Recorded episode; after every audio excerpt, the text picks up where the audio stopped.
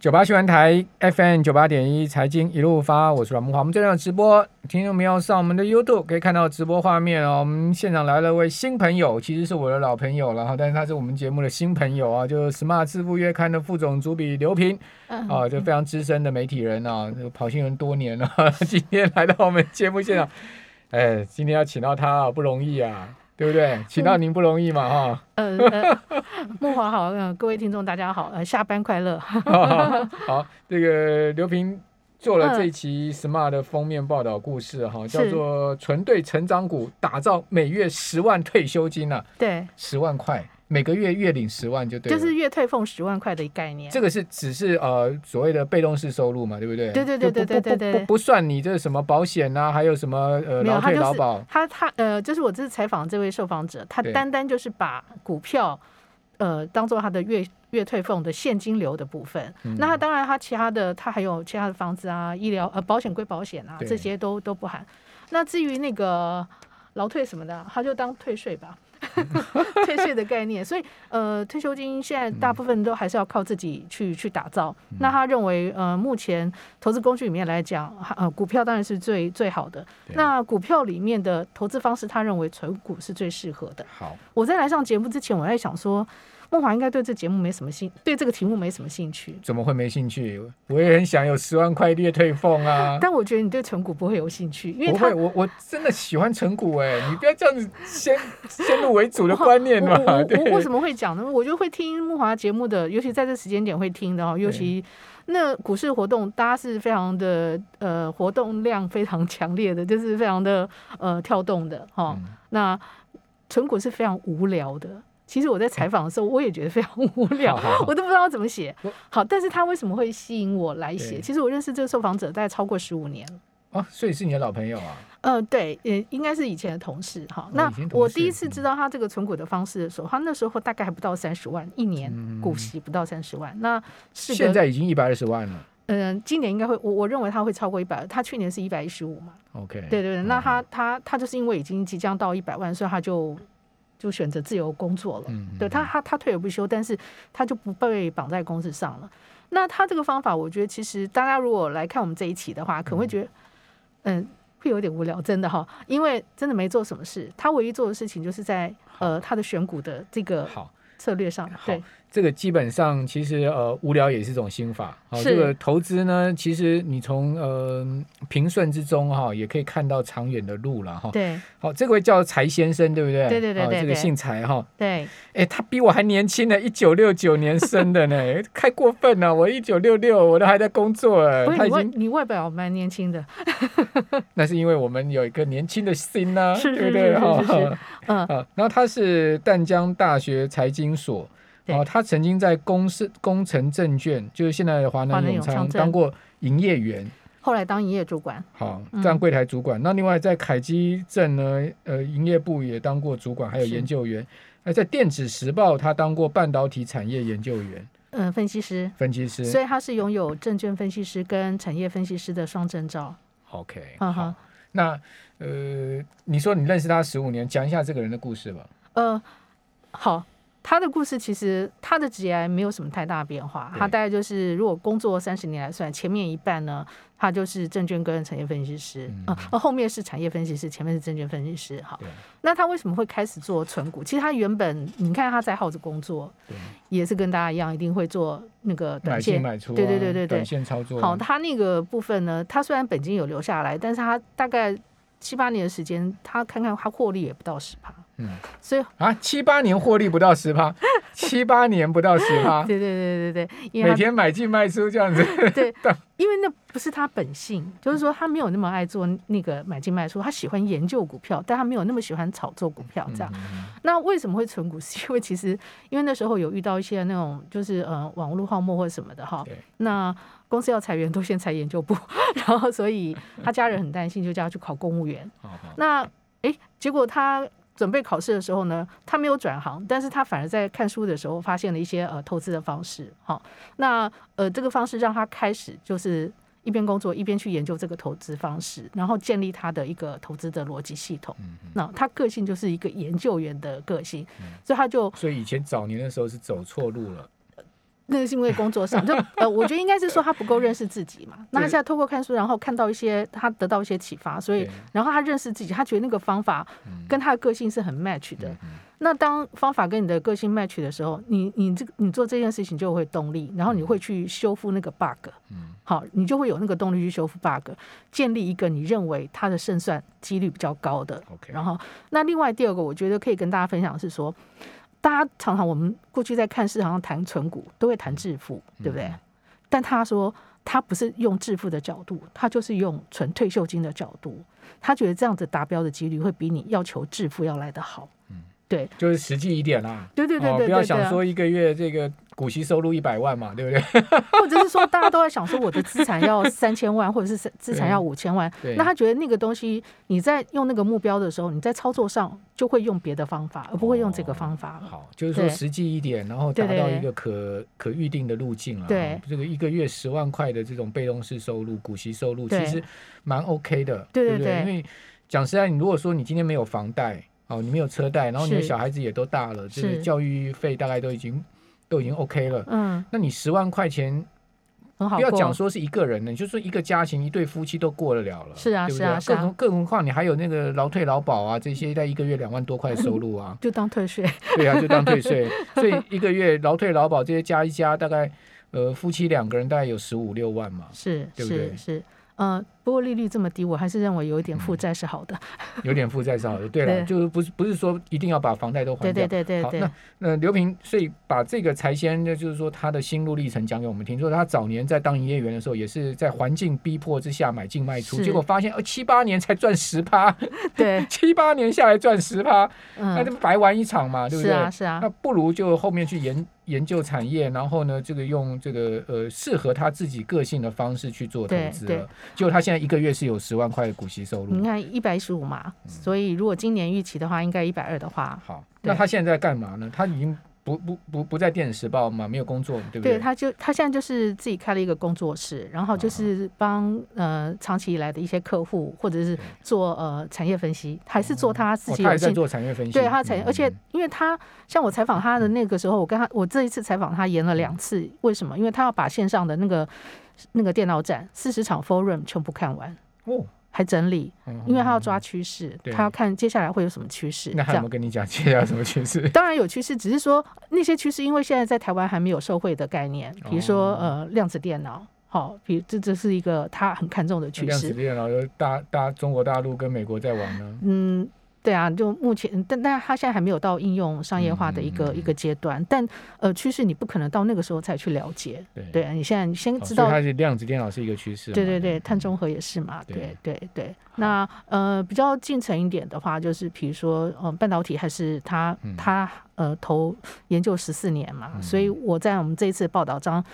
当中，他也提出了两个半导体里面，他认为，哎，未来复合年复合成长率，未来五年年复合成长率还有十趴以上的，因为整个半导体。其中一档股票我有，呃，这两档里面其中一档我有，呃，三个字，呃，两个字的，两个字，对对，好好好，在他选股名单中出现了二四四一超风，还有呢。这个细品合并之后的日月光投控，OK OK，所以就这两，这个是他没有没有没有，这个是他呃之前呃按照这个方式存下来，但但他这次我们在另外一篇里面有提到，他认为接下来还有机会的。好，对对对，那这个我们就保留一下。是的，请大家呃 呃花一点小钱，好了，买一本杂志来看，讲讲一下他怎么建立他的资金池，这个股票池怎么建立起来的？呃，他的股票其实他呃。因为它的选股方式其实还明确蛮明确的，大概主要就是分财务面八个指标，跟非财务面就是股利跟呃产业地位。那另外就是他个人比较有兴趣的就是直化的研究嘛，直化就是个人能力的的能力圈范围内嘛，哈。这个就一般散户就比较难了啦，因为毕竟他也是有接触这些呃这个半导体。对，直化是比较难，但是呃大家还是可以慢慢的建立，就是花一点时间。所以在我们杂志里面，他也有一些建议的方式，你可以怎么样去建立这个直化的分析的能力。那刚开始你可能就会比较倚重呃财报，刚刚讲的财报那个面指标嘛，哈。那其实指标的那个重点就是呃，它过去长期没有亏损，嗯，然后它的获利成长是是向上成长的趋势，也就是说近三年的获利大于过去五年，大于十年这样子的一个一个选法。所以它有总共八个指标。对，那个指标呃，其实大家也都蛮常见的。好，这这指标其实没有太特别。你看巴菲特，你看彼得林区，差不多也就是这个概念。对。那我觉得它比较特别的是它的买进策略。哦。嗯，它的买进策略比较有趣。它的买进策略呢？你在低存股存股的话，一定是要买在低的时候啊。呃，其实现在存股有很多流派哈。对，那我们刚刚也有，我们现在直播也有朋友在问说，哎，现在一万八了，还可以存股吗？对不对？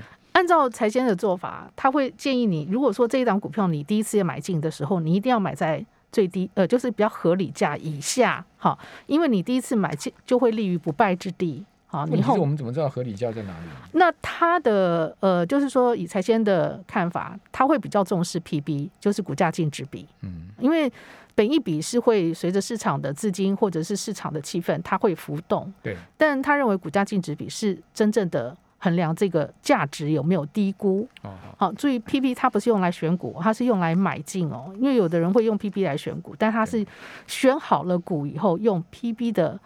守株待兔，对不对？对对对对对对对。那他选好股之后，他的 PB 要达到多少？他觉得是买进呃，目前他觉得你最低最低，入嗯，也要一点五。好，我们这边先休息一下，两会要节目现场。九八新闻台 FM 九八点一财经一路发，我是阮木华，在我们节目现场的是 Smart 致富月刊的副总主笔刘平哦。这一期的 Smart 九月号的封面报道故事，而这个纯股达人呢，柴先生呢，是刘平的老朋友啊。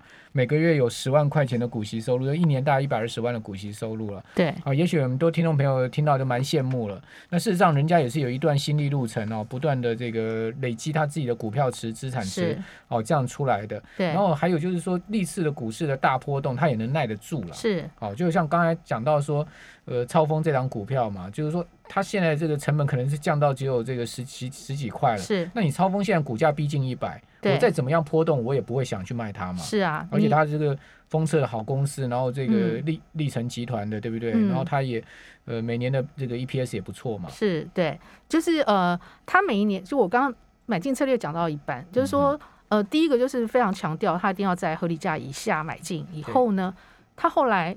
第二年开始，就你当你建立了这个个股的持股以后，第二年之后，它就在每一年的第一天，第一个交易日，它就是以设定的金额就买进去。哦，所以他不管不管价钱，闭着眼睛买就对了。对，所以我帮他做每每年每年第一个交易日。对，因为他怕他，我跟你讲，人性就是哈，一定会在买的时候看价钱。对，他他就是之前他在做这一套系统存股策略系统之前，他已经 run 试 run 了七八年。对。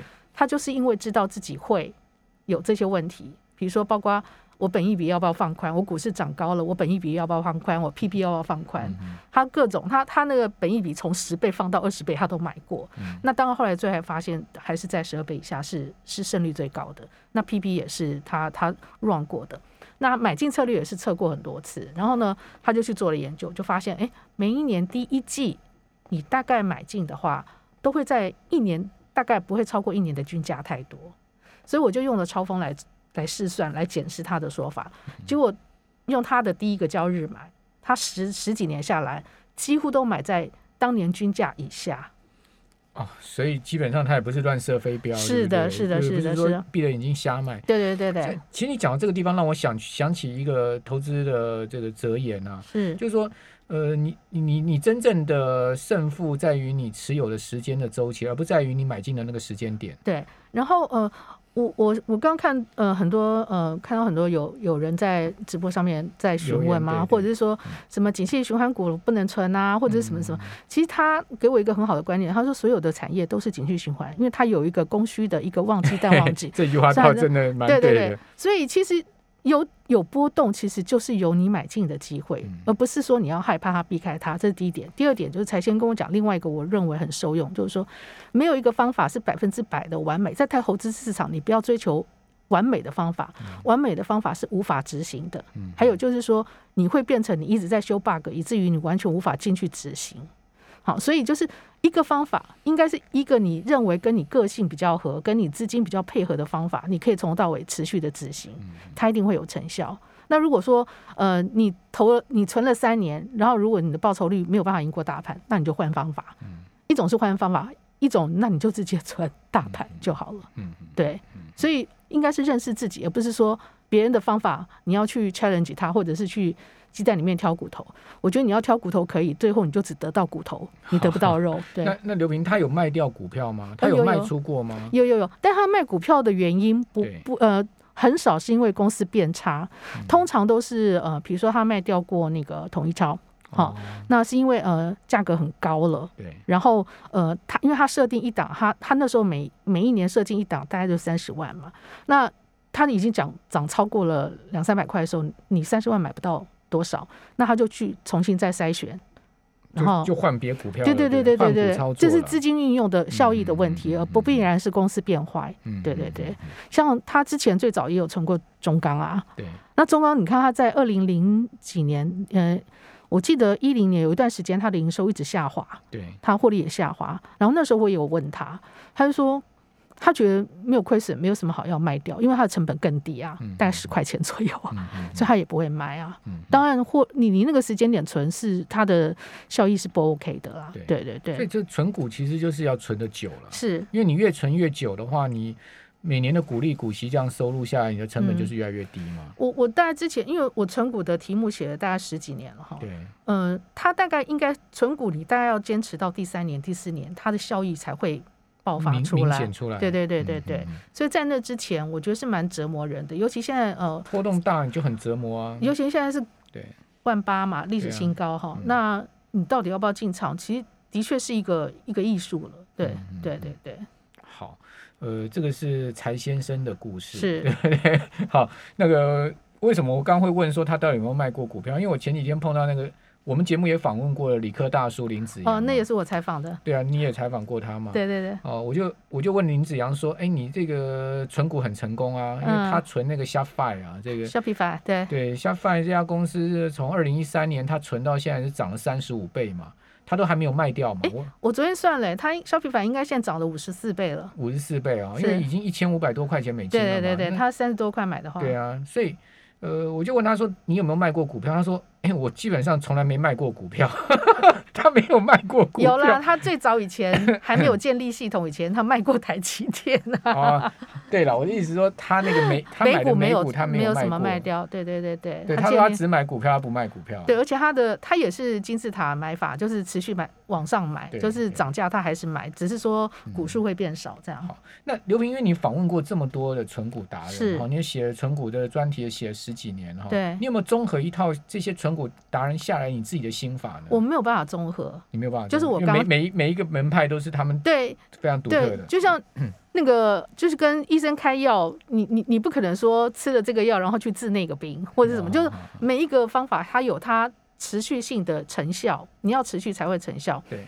你要综合大家的存股法，我我那那会很复杂、欸。好。投资讲究的是简单，那你你采访了这么多存股达人，你有没有自己一套你自己的心法呢？其实我就是模仿 模仿，我认为年化报酬率有超过二十趴的。哦。对对对对，所以呃，那你真的觉得他们的这个这些逻辑是确实可行？就经过你可行啊哦，可行啊。所以就是呃，比如说呃，就就是你要测测试那个人可不可以跟好了，学习好了，模仿好了，对，他至少也做超过十五年嘛，然后他的十年成绩单拿出来有超过十趴二十趴，对，你才值得学习嘛。嗯对，这也是我们才会去报道这些人的的一个我们筛选的的关键嘛。嗯对，那像之前我们介绍你们的理科大叔，我就觉得哦，他非常值得介绍。嗯像他就跟我 推荐了苹果，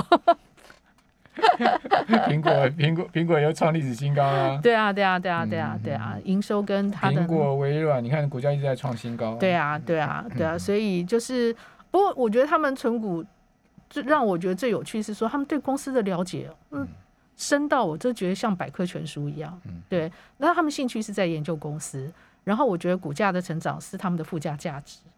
我觉得他们都有一个个有一种很通很像的人格特质，嗯嗯，就是说那种会去很专精在存股研究一家公司的，他们的人格特质都很有点像，就是就是研究员。就是那种，嗯、就是这你如果访问他，他会紧张那样子，对对对对，所以我然后讲话会有点打结。所以我才会说很惊讶，说，哎，这个纯股纯股的题目会吸引你吗？有啦，因为我们听众朋友，你看我们现在直播有快六百人看呢，是可见大家对纯股还是很有兴趣。是是是，纯股也是现在目前的一个显学啊。因为毕竟退休金，大家都知道劳退劳保不保嘛，你不存点股，你将来没有被动式收入，你怎么办？对对，所以呃，我我如果遇到年轻人，对，好，虽然现在年轻人比较喜欢虚拟货币，但是我还是建议说，你实体的 股票还是存一点，呃，资产配置分散一点，然后留一点。以前是存不动产嘛，那现在可能存一点股票。可能会变现性比较好。好，那我因为刘斌，我知道你最近有写一个这个瓶盖瓶盖股的专栏，对，在上周跟跟我们分享一下。对对对，因为今年苹果的股价已经创新高了嘛，哈，营收其实哦，它这一季也是三十趴的成长，是很惊人。嗯。但是呃，大概就是我们就发现到，哎，其实好像国内的瓶盖股没有什么太明显的反弹。大力光股价甚至有光的很差。我我有做了一个统计，大概。将近四十八家的苹苹果供应链里面的公司，今年以来大概有一将近一半是负报酬的。对对，那你看，可是你看苹果，它就已经涨了快十八。那为什么会是这样子？就是供应链失灵了。呃呃，有两个因素，第一个就是苹果，我我我的我定义是说苹果的心变了。那它的心变的是有两个面向，第一个就是它经营的重心变了。哈，那经营重心就是说它。